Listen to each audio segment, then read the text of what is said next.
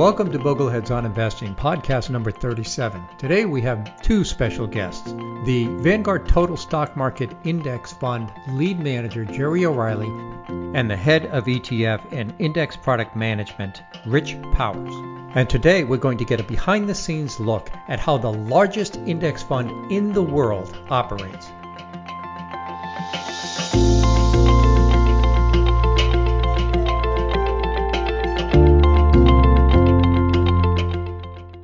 Hi, everyone. My name is Rick Ferri, and I'm the host of Bogleheads on Investing. This episode, as with all episodes, is brought to you by the John C. Bogle Center for Financial Literacy, a 501c3 nonprofit corporation that can be found at boglecenter.net. Your tax deductible contributions keep programs like this going. Today, I'm very pleased to have Jerry O'Reilly and Rich Powers from Vanguard.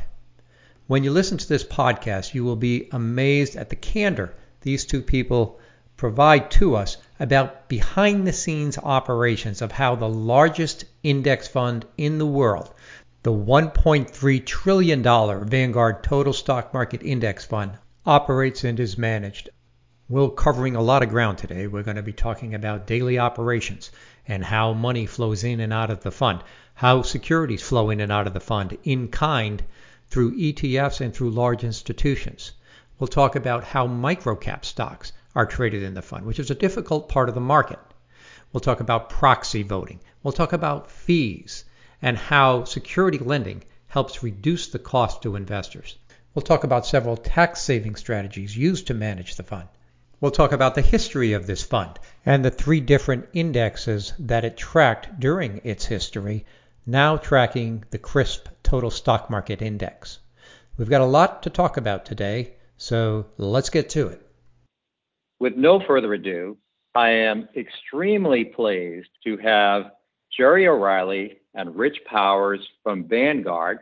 Jerry is the portfolio manager for the Vanguard Total Stock Market Fund and ETF. And Rich is the head of ETFs and index product management at Vanguard. So welcome, Jerry and Rich, to Bogleheads on Investing. Thanks, Rick. It's great to be here. Well, before we get into this fund, which is the largest fund when you look at all share classes of any mutual fund in the world, I just wanted to find out a little bit about your background, Jerry, and a little bit about your background, Rich. So, Jerry, I understand that you were an Olympic athlete. Yeah, that was uh, a few years ago, Rick. Back in 1988, I represented Ireland in the Seoul Olympics in the 1500 meters. Grew up in Ireland and uh, came over to the U.S. Went to school at Villanova on a track scholarship. And after uh, I graduated in 1987, my job was a full-time track athlete. So for a few years, I would go to Europe in the summers, and my goal was you know, I always had this desire from a young kid to, to someday hopefully uh, try and make an Olympic team. So fortunate enough that in 1988 I ran fast enough that qualified for the Olympics and you know made it to Seoul. You know, a year or so after that, it became evident that I might want to think about another job if I was going to be able to afford a mortgage and, and a car payment and insurance and things like that. So fortunately, a very good friend, Jim Norris, was working at Vanguard at the time, and he said, "Hey, I'll I'll drop your resume off. So I thought I'd be here maybe three or four years and find something else. Little did I think that I'd be here.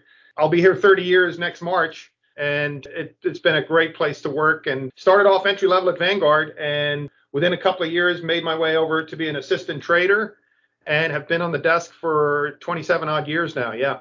That's a fantastic story. Uh, what about you, Rich? I mean, you're, you've really made your way up, been there a long time as well. Yeah, I can't compete with Jerry as it, as it relates to kind of a pre-Vanguard story, but uh, our paths have some similarities in that we both started uh, on entry-level positions in our in our retail phone area, and so I, I made my way from our phone group over to uh, our portfolio review department. Really think of that as kind of our our product group. And for for most of my 22-year career, I've spent uh, focused on our active lineup. So we we work with uh, firms like Wellington and PrimeCap and have them run active equity portfolios for us, and we have internal active capabilities in our fixed income group. And so I was part of a team that looked after those managers, chose managers to deliver uh, active mutual funds to our clients. And then about six years ago, I moved into this role where my team and I are leading uh, the ETF and index product management function. And really, uh, that has three dimensions to it. We work with some of our larger and sophisticated clients to help them understand our product relative to the marketplace. Uh, two, we, we do surveillance of the marketplace. As Frank, as you know really well, the indexing landscape has changed pretty dramatically over the last decade or so. And so we, we're the eyes and ears for the organization as it relates to that. Uh, and then the last part of our job is designing new products and improving existing products. You know, it's really uh, a testament to Vanguard that they retain people for so long. I mean, you've both been there more than 20 years, Jerry. You'll be there 30 years here soon. That's that's really fantastic. I've heard it's a great place to work. I want to get into the Vanguard Total Stock Market Index Fund, and by that I mean everything: the institutional shares, the Admiral shares, the ETF class shares, all together. It's the same portfolio. Am I not mistaken? I mean, this is the same portfolio, just different share classes, correct? Correct. Yes. On the on the actual managing of the fund, Rick, if you think about it this way, to me, it's one pool of assets. And so whether cash flow is coming in in the form of if it's institutional, if it's admiral, whatever the class might be, it's just cash flow coming into the fund. So I, in terms of managing the fund, I don't need to concern myself like, oh, which channel is this coming through? Because it's just cash flow into the fund. So obviously my goal as the manager is to make sure that, you know, the, the fund is really keeping tight tracking with the benchmark. And so you know, that sounds pretty easy, but there's a lot of moving parts in there. So there's cash flow, like I mentioned. There's we work with a, a data team that gets in here at seven o'clock in the morning to make sure that the data, the indexes that we're actually looking at, that all of the corporate actions that might have happened the previous night, that they're all accounted for, so that when I get in, uh, that I make sure that the index I'm tracking is the exact index. And we're talking like a spot on, like no discrepancies whatsoever. Then throughout the course of the day, you have all these different index changes, right? That we get notified that, th- that are going to be effective at the end of the day. And so we need to position the portfolio so that four o'clock, our fund replicates the index spot on. And so any index changes, we need to factor mm-hmm. that in. And usually that's going to mean that I need to buy. So I'm going to have to sell something to fund that buy. And so multiple, I mean, we could have a dozen of those that happen on any given day. And it could be you know, syndicate offerings, it could be Dutch auctions, it could be numerous different corporate actions that, that you need to incorporate that into it. And then you you get to the point around three o'clock, uh, Rick, where you actually generate your trade list. So if I have 600 million coming into the fund, some of it's institutional money, some of it's admiral, um, some of it is cash tenders that might be going on in the portfolio. I sum it all up. I have my trade list. Let's say it's 600 million dollars. And now it's up to me to trade that. I know my benchmark is the close. I then, because, you know, at Vanguard, we kind of wear two hats. You're both the trader and the portfolio manager. So I know exactly what the, the, the strategy needs to be. You know, I know that it's a cash flow trade. So most of that trading, I want to be able to participate in the auction because that's how our funds price. You get whatever the closing price is uh, in the particular, uh, you know, uh, whatever exchange that a stock happens to be in, the primary listing, that's the benchmark for us. So I know that that's what I need to be able to buy at that price or maybe even better. And so we put a portion of it into the auction and you need to have your orders down there by a certain cutoff time, depending whether a stock is a New York listed stock or NASDAQ. And any residual names, then it's up to me to put a strategy together how I plan to trade these names. So there's lots of moving parts. And the great thing is we have a fantastic team. We have about 25 traders on the desk, uh, roughly split half and half. Uh, well, uh, maybe a, a, couple more on the domestic side. Uh, and, um, you know, so that if my plate gets too full, Rick, I'm, I know that I have two or three traders that I can count off to help me uh, with the workload to make sure that at the end of the day, we're 100% invested. And that's really ideally what you want to be in an index fund. You don't want to have any kind of a cash drag. You want to make sure that you're 100% invested and then at the end of the day, we basically can run reports. Uh, we have multiple eyes that sign off. I sign off. We have a desk supervisor that sign off, and we have someone from our risk area that signs off to make sure that the fund is where it needs to be. So lots of moving parts. And just to circle back to the fund itself. Yep. Based on what's on the Vanguard website at this time, the fund value is 1.3 trillion dollars. Uh, that's all different share classes. But in aggregate, this pool of assets is 1.3 trillion. Now, yep. I went to the indexer's uh, website and calculated that the value of the index, the total U.S. stock market index, which is a float adjusted, and we'll get to what that is in a minute.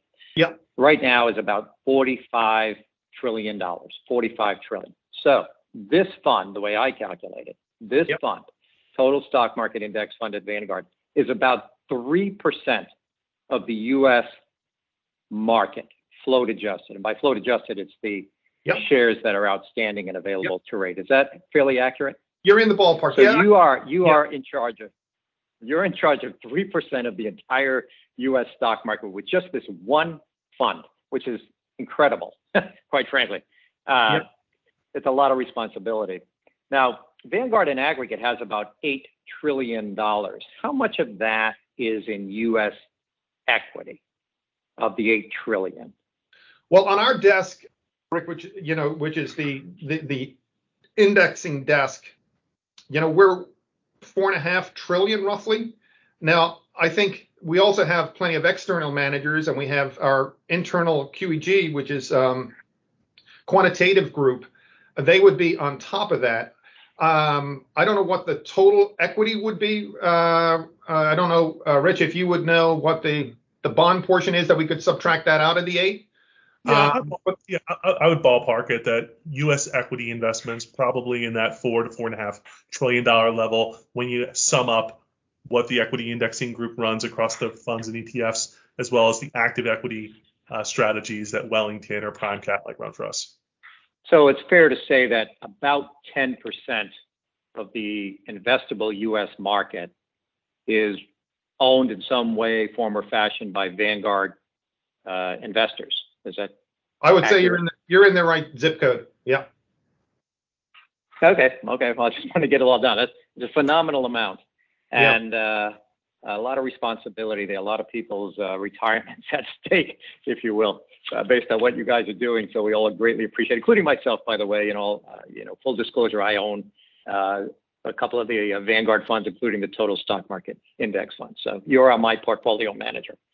um, let's get into the index itself because it really has a kind of a history. And I've been involved a little bit of this because I, I followed the indexing industry for over 25 years, and especially this particular fund. It started in uh, 1992, which, Jerry, that was the year that you joined Vanguard, if I'm not mistaken. That's right. 1992. And the original index that it tracked was called at that time the Wilshire 5000. Now, there wasn't 5,000 stocks, but the company, Wilshire, yep. called it 5,000. There was actually more than that at the time. Now that index is the Dow Jones US Total Stock Market Index. But uh, so this was the original index. And Jerry, when you came on board to start working with this fund. It was 1994. So you were there kind of at the beginning of it when assets started to flow in because it did take a little bit of time before they people realized what it was. But it was the first total U.S. stock market index fund to be created. And uh, I was excited about it at the time, I recall. But there was, I, I had a conversation with Gus Sauter um, after this fund changed indexes, and I asked why you left the Wilshire 5000 uh, back in uh, 2005, and you went to something called the MSCI Broad Market. Um, and he said that um, you at Vanguard were the ones who had to make a lot of changes to the index because there were some real problems with the yeah. index. Is that fairly accurate? It is. I mean, I would say back then, your your memory is correct, uh, uh, Rick. You know, back then, um, the Wilshire 5000 there were a couple of things I would I would point out. So, so, number one, in terms of managing money towards it, one of the big issues that we had is that it was not float adjusted. So you could have a name that was getting added to the index, and let's just use round numbers, Rick. Let's say there's 100 million shares outstanding, and insiders owned 70%. So really, the float was 30 million shares available to the public. The way that it was managed back then is that we would be forced to buy it as if 100 million shares was outstanding. And obviously that would be problematic as, mm. as assets grew. You know, you're try, trying to buy this name as if 100 million shares are outstanding. 70 million shares are held by insiders or some private equity firms, whatever the case might be. And we had massive impact on names when they were getting added to the index. So Gus, I know at the time was very much in favor of, hey, we need to we need to be in a position where we need to talk about float adjusting the indexes. And so once we went to float adjusted indexes, it became much more manageable to trade names when they got added to the index. And I would say the other big change, uh, Rick, and you mentioned it already, was that there was far more constituents back then. And, you know, there was well over 5,000 names in the benchmark. And so I would say from managing it, there was probably more of an optimization tilt to managing the fund where difficult to own every single name when you have that many. And, you know, if you look at today, you know, the CRSP uh, index, it's 3,800 odd names in there. And so you know, that has been a problem with just US market structure in general, that just the number of names going public. Private equity was relatively small back then. So if you needed capital, you became a publicly listed company. Whereas there's lots and lots of, of companies that are very, very large today that are pr- private. They're not trading publicly. And and you know I think the uh, the exchanges are aware of that and trying to come up with ways to entice more people to go public sooner. I would expect that number in the CRSP index to rise over time as well. Before we went from the Wilshire 5000 to CRSP, there was an index in the middle, and that index was the MSCI Broad Market. And this change created a problem. I had written a book called All About Index Funds, and I realized right away that there was a whole bunch of microcap stocks in the Wilshire 5000 that you had to sell to yeah. get to the MSCI broad market because the MSCI broad market was 3,000 names. It was fairly close to the Russell 3000. Yeah. So you had a thousand or 1,500, whatever, microcap stocks that yeah. needed to be sold. And uh, I remember that whole process going on where it took you, I don't know, what, two years or took you quite a long time to liquidate all yep. of those microcap positions, only only to turn around and buy them back again in 2013 when you switched indexes again and went to the CRSP. and CRSP is the Center for Research and Security Prices, CRSP, yeah. which is kind of an affiliate of the University of Chicago. So to explain, you know, how do you deal with all this microcap? I mean, you had to sell it, then you turned around and you had to rebuy it. I mean, microcap yeah. is a fairly illiquid market, and I got a lot of questions in on the Bogleheads about how do you manage the microcap side of this. Yeah, so the, you're you're right. Microcaps, you know, if we look at it, those are by far the most difficult. And back when we did that transition, I mean, the thing we did, uh, Rick, was we we took our time. We were opportunistic. Some of these microcaps, there are days when they don't even trade, or if they trade, it's for a couple of hundred shares, thousand shares. And if we had size in a name, we would certainly uh, you know, one of the things about trading is there's a trade-off, right? So if you have a name that is a relatively small weight, which most of these microcaps tend to be, you're talking fractions of a basis point. It doesn't make sense that if you need to sell it to, you know, to, to have huge impact on that name, since it's not really going to cause much in the way of any kind of significant tracking error to the fund. So, you know, the way we thought about that was let's be smart about how we trade these names. And if it takes time, it takes time but we will be opportunistic. We're going to be out there. I mean, the U.S. market structure is fairly complex. You've got 16 different exchanges. You've got 45 different pools of liquidity. You've got dark pools that are available. We've got brokers sending us indications of interest where they can tell us kind of here are names that we're trafficking in today. So we kind of would take our time and, and trade those names if we were opportunistic. So I find a buyer in one of the dark pools boom, I, I may be able to trade five days worth of volume in a minute because I, the other side showed up. But we certainly weren't going to, you know, if we were selling those names, have a lot of impact, push the prices down just because they're on a particular day we were out there, there didn't happen to be any buyers out there. So we were opportunistic about it, working with our peers in, in investment risk that let us know, hey, these names, even though they might be a lot, they really represent very little risk to the portfolio. So we really were just opportunistic in terms of how we got into them. And then, you know, CRSP came along, and I would say CRSP methodology was probably the closest aligned to what we thought. Here's what proper indexing is in terms of how you manage index funds. They had buffers in there with, so that it, you didn't have too much in the way of turnover. When we have rebalances now, we're able to do it over an extended period of time. We're able to do it over five days. So the idea of doing that and you know being able to spread that trade over five days rather than doing it in one day was a huge benefit to our shareholders because we were able to minimize the impact you would otherwise have if it was done in one day. So there were lots of things that we liked about CRSP methodology, how they handled uh, large IPOs, how they handled syndicate. We were able to take advantage of the liquidity available in the market so that they would get added sooner to CRSP maybe than some of the competitors. So there were lots of things we liked about it, and we think we're, we're at a good spot today, Rick. Another thing we like about it is they're not charging as much money as some of the other index providers yeah. For the index. so it saves us a little money. Okay, very good.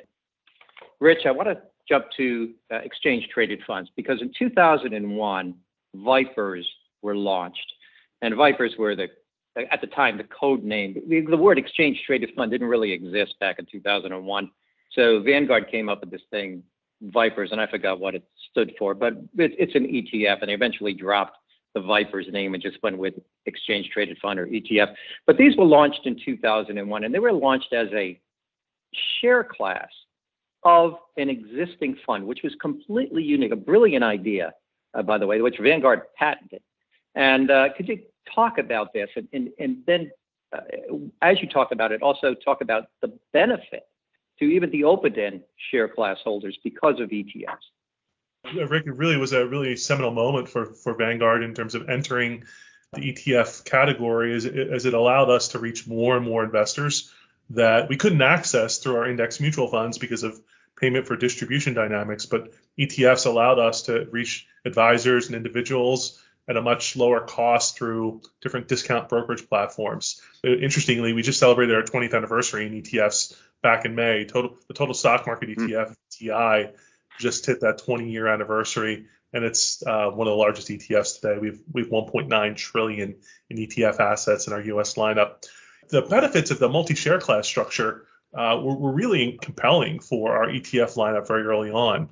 So what we were able to do is attach an ETF share class to an existing large fund like the total stock market fund, and on day one have that ETF have a very low expense ratio, incredibly broad diversification because it's simply a share class, an existing big pool of assets that Jerry now manages today.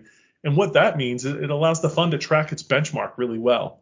And so all that created a, a nice tailwind for our early ETFs and that they were able to hang it off an existing fund. They track well, they're inexpensive, and investors were able to access the US market in a really low cost way and get great tracking. Uh, so 70 of our 82 US ETFs have that multi share class structure. The more recent, recent vintages of our ETFs that we've launched are standalone ETFs, so more conventional like uh, many of our peers in, in, the industry offer. And that just speaks to the fact that where we had a mutual fund, an index mutual fund, we hung an ETF off of that mutual fund where we could. And now we're in, in the midst of launching some new strategies where an exist a mutual fund didn't exist. So launching the ETF uh, is the better answer given where we see client interest aligning. Your point around tax efficiency is, is a compelling one in that you know, one of the things that happens with an ETF, there, there's probably layers of tax efficiency that we can talk about with respect to an ETF. Uh, the first of which is uh, the ETF is based upon an, index-based strategy, right? We know by and large most index-based strategies are lower turnover, so that in of itself creates tax efficiency for a portfolio. But with respect to the ETF, there's two other really important dimensions to it that uh, give it that extra ability to minimize capital gains distributions. First, the trading of the ETF shares in the secondary market. So we'll stick with total stock market as an example.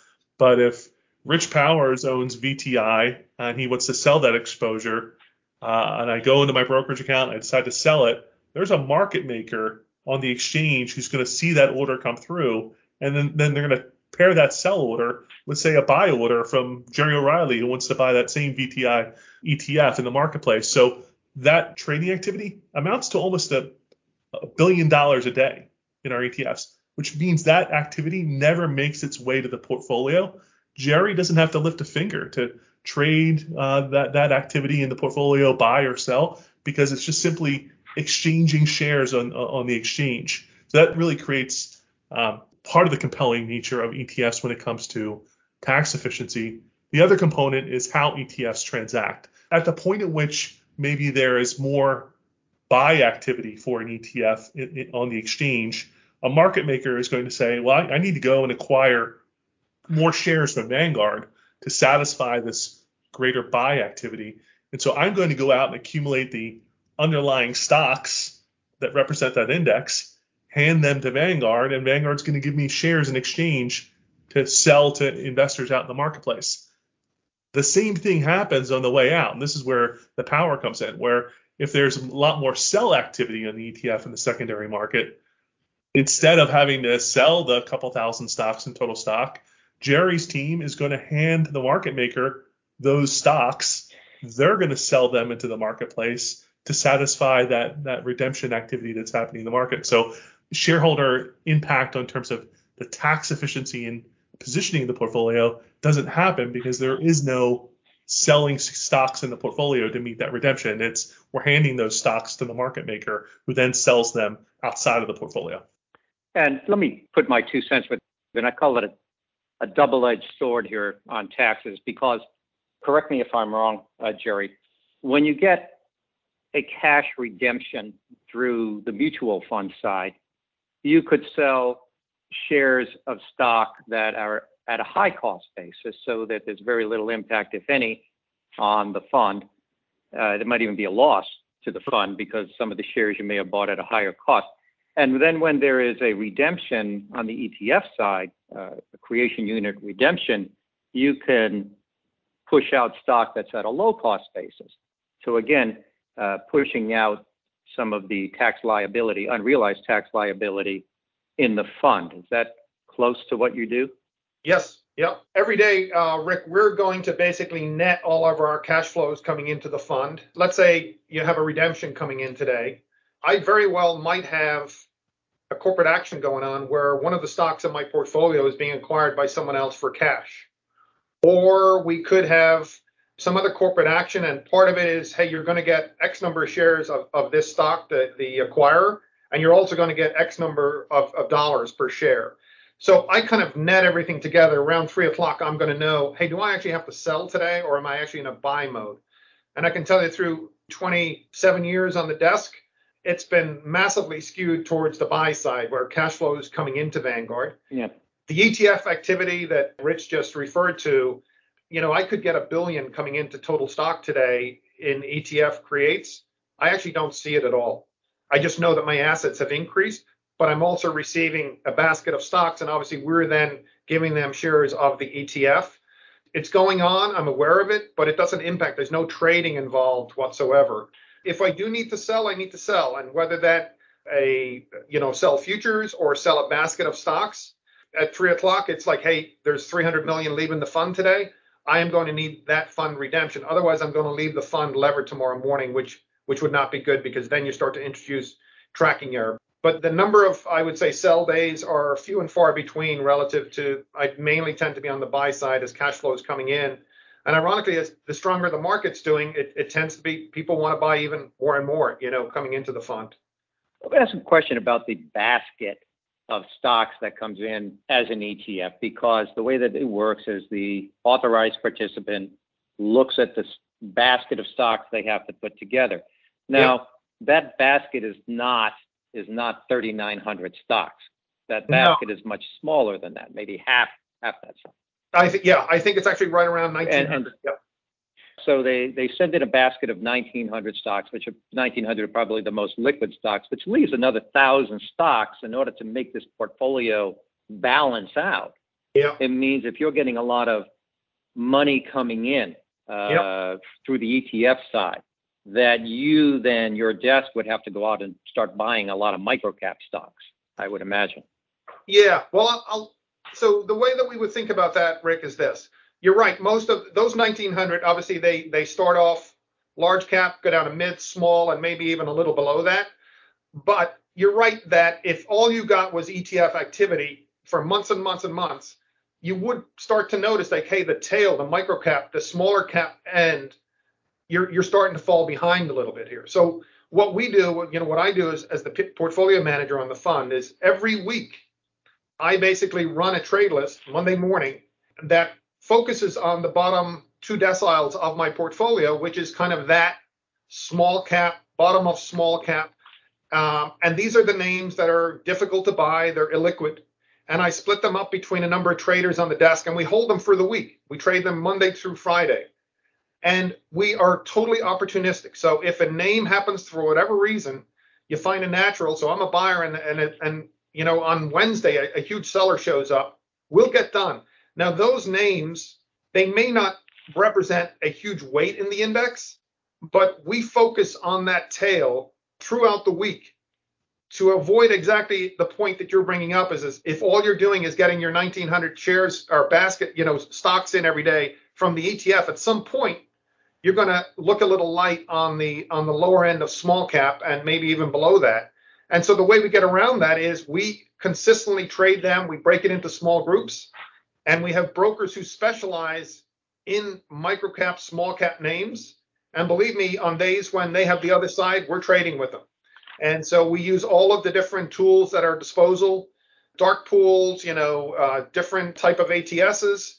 If there happens to be someone who has a big liquidation going on and we find out about it, we'll see if uh, we can pair off with any of our buys versus a big sell that might be going on in the market. So we do that every week to make sure that we never do fall behind there.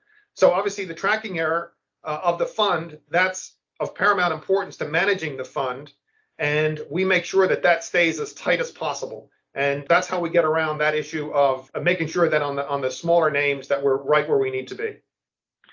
I want to talk one more time about taxes because this fund does have a fairly sizable unrealized gain in it. I, I calculate something like a $700 billion capital gain. I, I looked at the annual report and the fund cost to acquire the stocks was about 550 billion, and the value of the fund is around 1.3 billion. So call that 750 billion dollars of unrealized gains.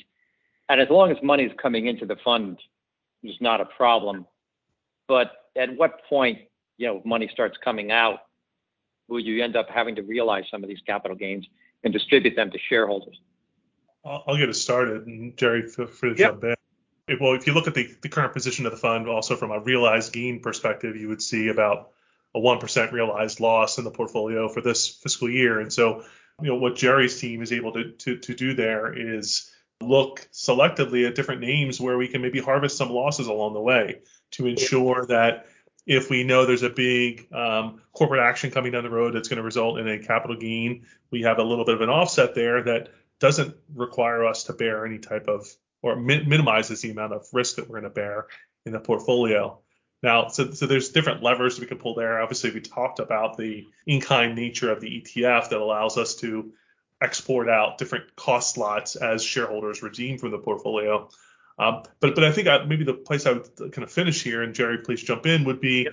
you'd have to think through like what would precipitate investors to begin to redeem in, in some significant way, right? And so usually what, what, when that happens and our shareholders are as well behaved as any but you know what, what, when that would happen would likely be when the you know markets are going down and so that would put, us in a position where the tax basis of the portfolio and complexion has changed pretty meaningfully so that that that realized uh, unrealized gain you mentioned Rick uh, is going to be meaningfully less, and we can be much more selective as we kind of fund those redemptions. Um, and then and the last thing I'll, I'll say is, uh, uh, is that uh, we have the ability to in kind uh, in the mutual fund side. So you know, sometimes plan sponsors will move their 401k plan or their pension plan from the Vanguard product to someone else's, and you know more often than not, we are in kinding those assets to the new provider rather than Jerry and his team selling those down. And so I think you look at the unrealized number, you'd say, wow, that's kind of a, a scary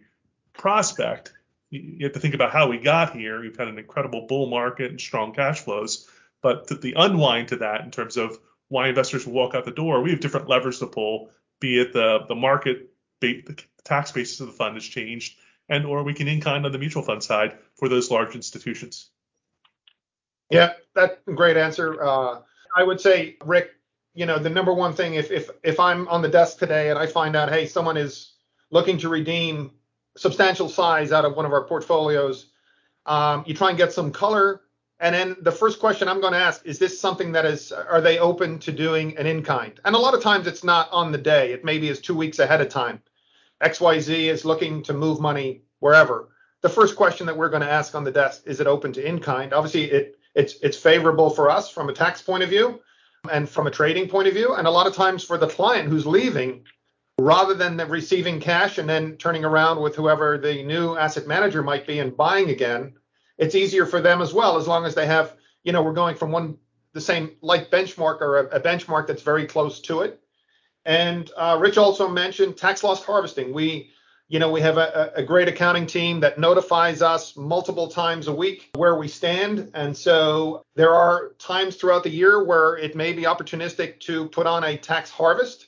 So if we see, hey, we have a number of names here that we have huge losses on, that we can harvest those names. Uh, you do have to be aware that there's a, a wash sale period of 30 days. So we work very closely with the risk teams to make sure that, you know, you don't have any kind of sector bets where you're, you know, you're selling a huge amount of names in one sector. So we do that in such a way that even if you do have a tax harvest, that in terms of potential uh, tracking error, it is, you know, minute. And so that's something that we have available as well, uh, as well as some of the other tools that, that, that Rich spoke about as well. Let's get into the cost of running this fund. Uh, this is news to me when I was doing my research prior to uh, the call that the cost of running the fund, according to the 2020 annual report, was around 422 million dollars. That that was the total cost to run the fund.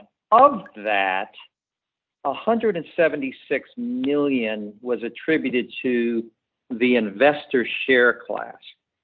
So this share class is really expensive. It's like 41% of the cost of the fund.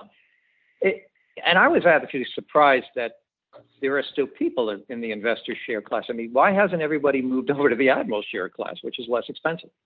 Yeah, a couple things that uh, inform that, Rick. Uh, one, the um, the investor share class is used by target date portfolios uh, that, that Vanguard offers, and so there's a range of different target date portfolios that we offer for individuals, institutions, and it scales as, as AUM scales. And so uh, for a portion of uh, our, our, clients, they're using the in the target dates, they're using the investor share class. Um, there's a portion of clients who can't access Admiral shares uh, on other brokerage platforms. So um, because there's kind of minimum holding uh, minimum size requirements to get into Admiral shares, and some other brokerage platforms aren't able to conform to that the only available option for them would be to utilize the investor shares with those portfolios. So those are kind of the, the two kind of drivers as to where, where the, the vast majority of investor AUM would uh, occupy. But you know, certainly I've, I've, been here and Jerry's been here long enough that, to know that that was 100% of the AUM 20 years ago, and then over time it's it's slowly whittling down. And I would expect that trend to continue. If you just look at the organic activity within the portfolio, uh, the, the preponderance of the assets are coming through the ETF and then through institutional and admiral secondarily, with, with investor shares mostly being a function of rebalancing or new plans that decide to use a target date fund. I find it interesting that ETFs are so cost efficient at Vanguard. It, the, the total cost for a management and administration of the ETF share class was only 36 million. So it was a fraction of what the investor share class or the admiral share class was. Clearly, very cost efficient to Vanguard to have you know, people in the ETF share class. And um, Rich, you could you know discuss that. Sure. Yeah. Um, you know, when you think about who the historical users of ETFs have been, uh, you know, financial advisors have carried the the water as it relates to their adoption at Vanguard and elsewhere in the marketplace. And most of those financial advisors will custody their assets at some other discount brokerage platform, or they might be at a broker dealer. And so when you're thinking about kind of the scale benefits that come from you know, hundreds of millions or billions of dollars being in other platforms, it certainly uh, removes some cost from how Vanguard has to support those products day to day administratively. And so, um, you know, the rough number here is about 10% of our ETF AUM is on a Vanguard platform, and the balance is is held at some other discount brokerage. And so, the, as you'd expect, the cost that would come with those types of assets would be pretty materially lower than for those kind of directly sold or directly held clients that might be in a, a Vanguard platform, either in a 401k plan or in a uh, direct uh, investor relationship. And one of the reasons why ETF share classes have a lower expense ratio, although it's only uh, one basis point lower than Admiral shares, is because it doesn't cost as much. That, Correct. That's, exa- that's exactly right. Right. So we we uh, a couple of years ago, some of our investors would have noticed that um, historically the Admiral shares and, and, our ETF shares of the same fund would have had the same expense ratio. So I think total stock a number of years ago would have had a five basis point expense ratio for Admiral and ETF. Uh, but now, as we sit here today, we, we've seen the because of the growth and adoption of ETFs, we've seen the ETF expense ratio because it's scaled move down to three basis points, and the Admiral shares is at four basis points. Both incredibly compelling, but but certainly highlights the uh, the cost that we bear in, in managing those portfolios, administering those portfolios is different for the ETF. One other thing about cost is that you're able to do security lending. And I noticed uh, again in your annual report that you had about $6 billion out of security lending, and you're able to acquire from that about $170 million of income to the fund, uh, which helped to offset the expenses of the fund. Yeah. So, you know, Rich, if you could talk about uh, security lending and, and how, how that helps to offset the cost. Yeah. So securities lending is, is an exercise that we've been involved with for a long time. We, we only uh, lend securities on our equity portion of our portfolios. We don't lend any any fixed income securities. Uh, our analysis there is that the the cost to administer is not worth it relative to the benefit that you got. And so, but there is there is clearly a benefit for on the equity side. And so, what we'll do is we have a, a securities lending desk that's uh, operates on behalf of our funds and, and goes out and lends those securities that are in great demand. And there could be any number of reasons why those securities could be in demand because of a uh, opportunity from a corporate action that's coming up. Perhaps there's uh, activity from a hedge fund that maybe is interested in acquiring additional shares. And so we'll lend those securities in, in our portfolio up to a limit where we see that there's value. We actually ap- approach securities lending from a value based approach. Some of our peers will basically lend everything they have and try to just maximize the amount of income they, they generate by lending as much of the portfolio as available. We only look for those opportunities that are really ripe, uh, have a big return for minimal lending. Uh, and so we, we employ this approach where we'll lend those securities out in the marketplace. In return for that lending, we'll, we'll effectively get back cash that we'll invest in a money market instrument that will earn a yield.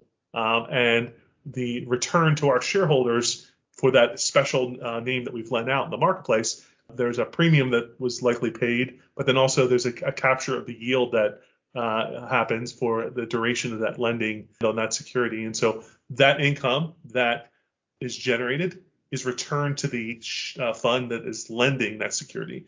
Uh, and so about 95% of the income that's generated goes back into the fund NAV.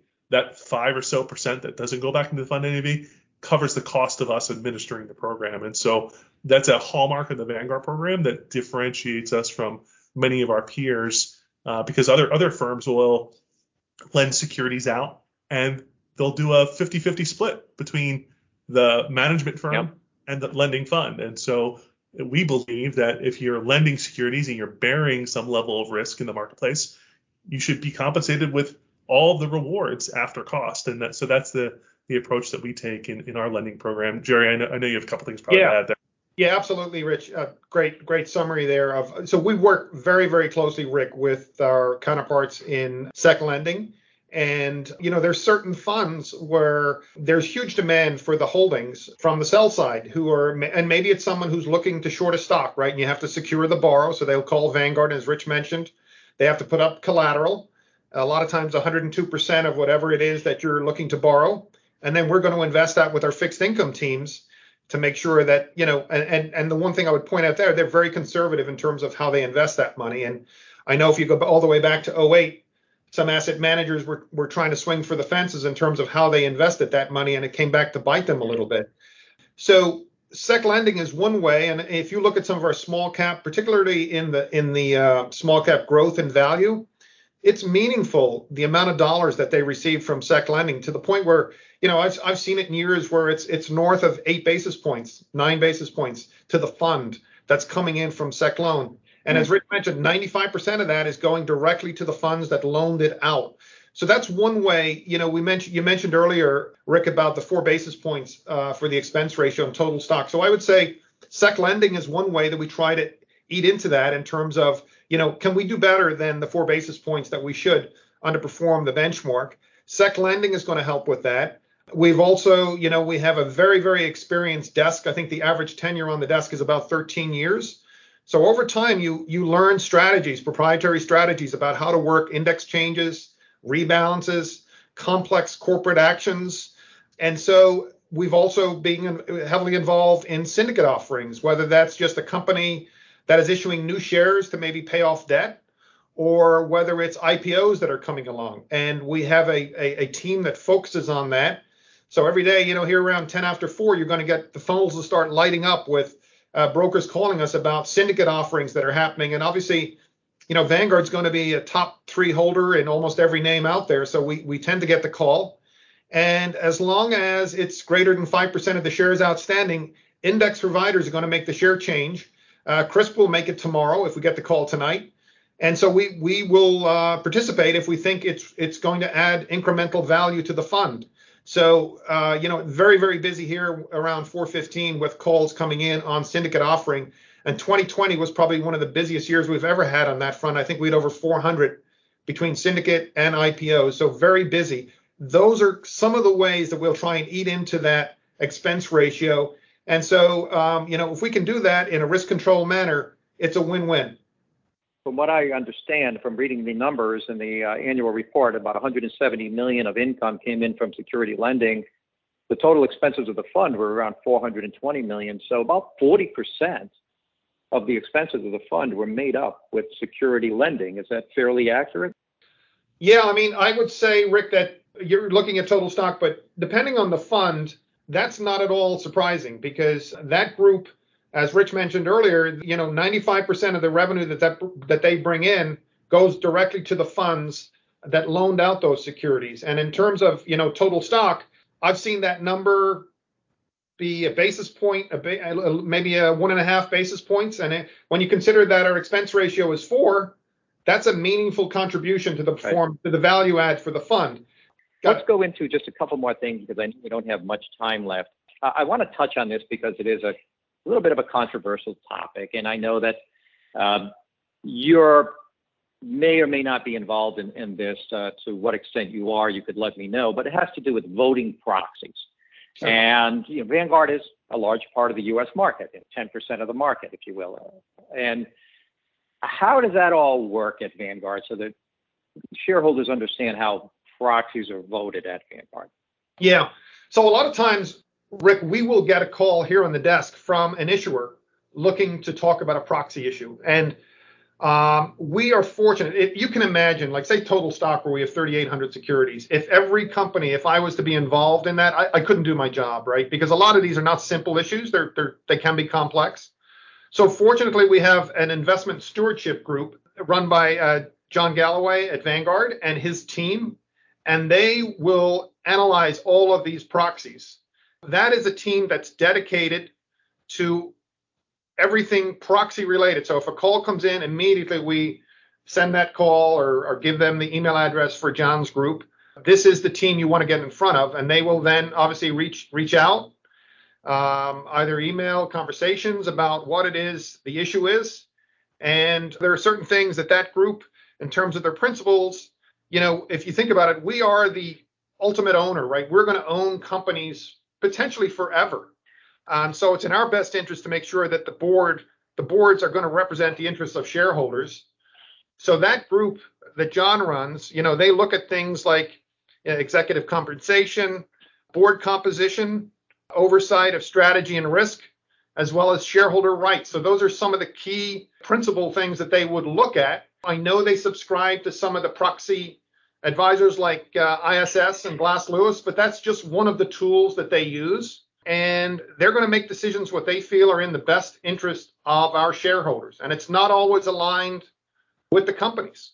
You know, one of the, the high profile ones that we recently just had was the Exxon proposal, uh, proxy fight. And, you know, Vanguard voted with the dissidents on this one, where they supported mm. two dissident director nominees. And I would also say it's very transparent. If you want to see how did Vanguard vote on a particular proxy, you have the ability to go online and see exactly how we voted on it. And so, fortunately, from my point of view, uh, Rick, I you know I really just pass those calls on to that investment stewardship team, and they do a fantastic job analyzing it. And I know they have folks who specialize in certain regions. Uh, I know there's a team in the UK as well that handles same thing for our European counterparts. But it's a, it's a it's a robust team that works very closely with the issuers, and they'll hear all sides of the argument, and then they will make decisions based on what they feel is in the best interest of our shareholders. Thank you for that answer, Jerry. I appreciate the thoroughness of it. There's also always a lot of uh, noise out there about uh, these types of things. So thank you for, for covering that. I want to get into one last question, and this you know you can be a little bit personal on this. You've heard the charges of indexing. In fact, the worst one, I guess you could say, was in the Atlantic uh, magazine called "Could Index Funds Be Worse Than Marxism?" you know, indexing is uh, ruining the markets, and uh, indexing is creating corporate sloths and and shareholder gorillas and and so forth. And this is bad. And uh, Congress needs to look at this, and they need to break up these index funds. You're there and every day doing this. I mean, is any of this something to worry about? Sure, Rick. I think there's a couple things we, we can look at to kind of uh, dis- disprove this this notion that indexing is creating some type of harmful effects in the marketplace. So, first one you would look at is uh, the impact on trading, right? Equity indexing is an example. About 5% of all trading that happens in the marketplace can be tied to an equity index. That in of itself tells you that while indexing as a strategy has grown remarkably, the the nature of indexing as a long-term buy and hold certainly isn't kind of infusing itself into terms of how price discovery is happening in the marketplace.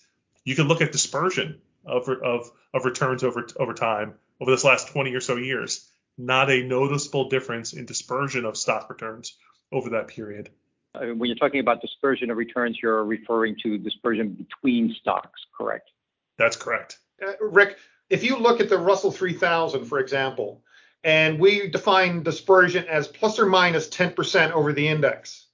If you go back to the early 90s, when you know indexing was still if, if you want to talk about indexing in terms of what does it represent of mutual funds, that was maybe in the, around the 10% back then.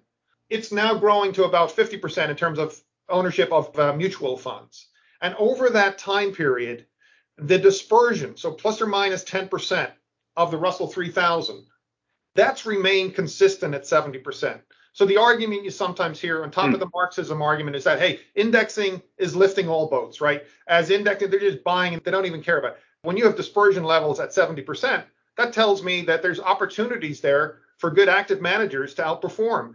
So the rise of indexing, I don't think is hurting that at all in terms of opportunities available. And on the trading side, as Rich mentioned, if I think about Rich mentioned the number 5% of daily trading, that's a very, very small portion of, of the overall pie. If I think about even on our desk, on some of our busiest days, $2 billion is not that unusual that I might trade here on the desk. If you think about an average trading day, uh, Rick, it's about $450 billion. So my $2 billion that I'm hmm. spending mm. total stock, it's less than half a percent of an average daily volume. And it's spread out over 1,200, 1,500 names. And believe me, those names, I'm making sure that whatever I put in the auction, it's not going to be too impactful. So price discovery is alive. There are names, if I think about our REIT fund, probably in terms of ownership, it's probably highest among our REIT names, especially if that REIT happens to be in total stock and it's maybe an index 500. There are lots of names like that are under, massively underperforming where we're at today. And even though the ownership level might be, you know, in the high 20s, 30% in terms of passive ownership across the board. So the fact that that name happens to be in an index, there's bad news that's coming out, that fund is going to get it. You know, I've seen lots of different things out there. I tend to focus on what are the positives that indexing has brought to the market. Sure. I, I, attended a number of these uh, Boglehead forums when you were on campus, and the number of people who came up to me and said, "Hey, I've been investing in your 500 fund for 30 odd years. It's put my kids through college. It's helped my retirement. I mean, you want to talk about walking back on air after that conference when you you get a bunch of those stories. That makes you feel pretty good about the fact what indexing has brought to so many people. I, I just feel really passionate about the fact that that indexing absolutely benefits absolutely hugely over any kind of detractors that you might see out there. And I, and a lot of the stuff that I read out there just doesn't hold any water at all. We, we, we all thank you for, for everything you're doing and your dedication to helping us as investors. Uh, I know we've run out of time. I want to thank uh, you, uh, Jerry and Rich, very much for taking the time today to talk with us about uh, total stock market, uh, index fund, and, and a lot of things having to do uh, with how things work at Vanguard, uh, including the proxy voting, which I appreciate you chiming in on. On behalf of all the Bogleheads, uh, thank you so much for everything you do and keep up the great work. And thanks for being our guest. Thank you, Rick. It's been our, our pleasure. Thanks, Rick. This concludes Bogleheads on Investing, podcast number 37. Join us each month as we have a new guest and talk about a new topic. In the meantime, visit bogleheads.org and the Boglehead Wiki. Check out the Bogleheads new YouTube channel, Bogleheads Twitter, Bogleheads Facebook, and find out about your local Bogleheads chapter. And tell others about it. Thanks for listening.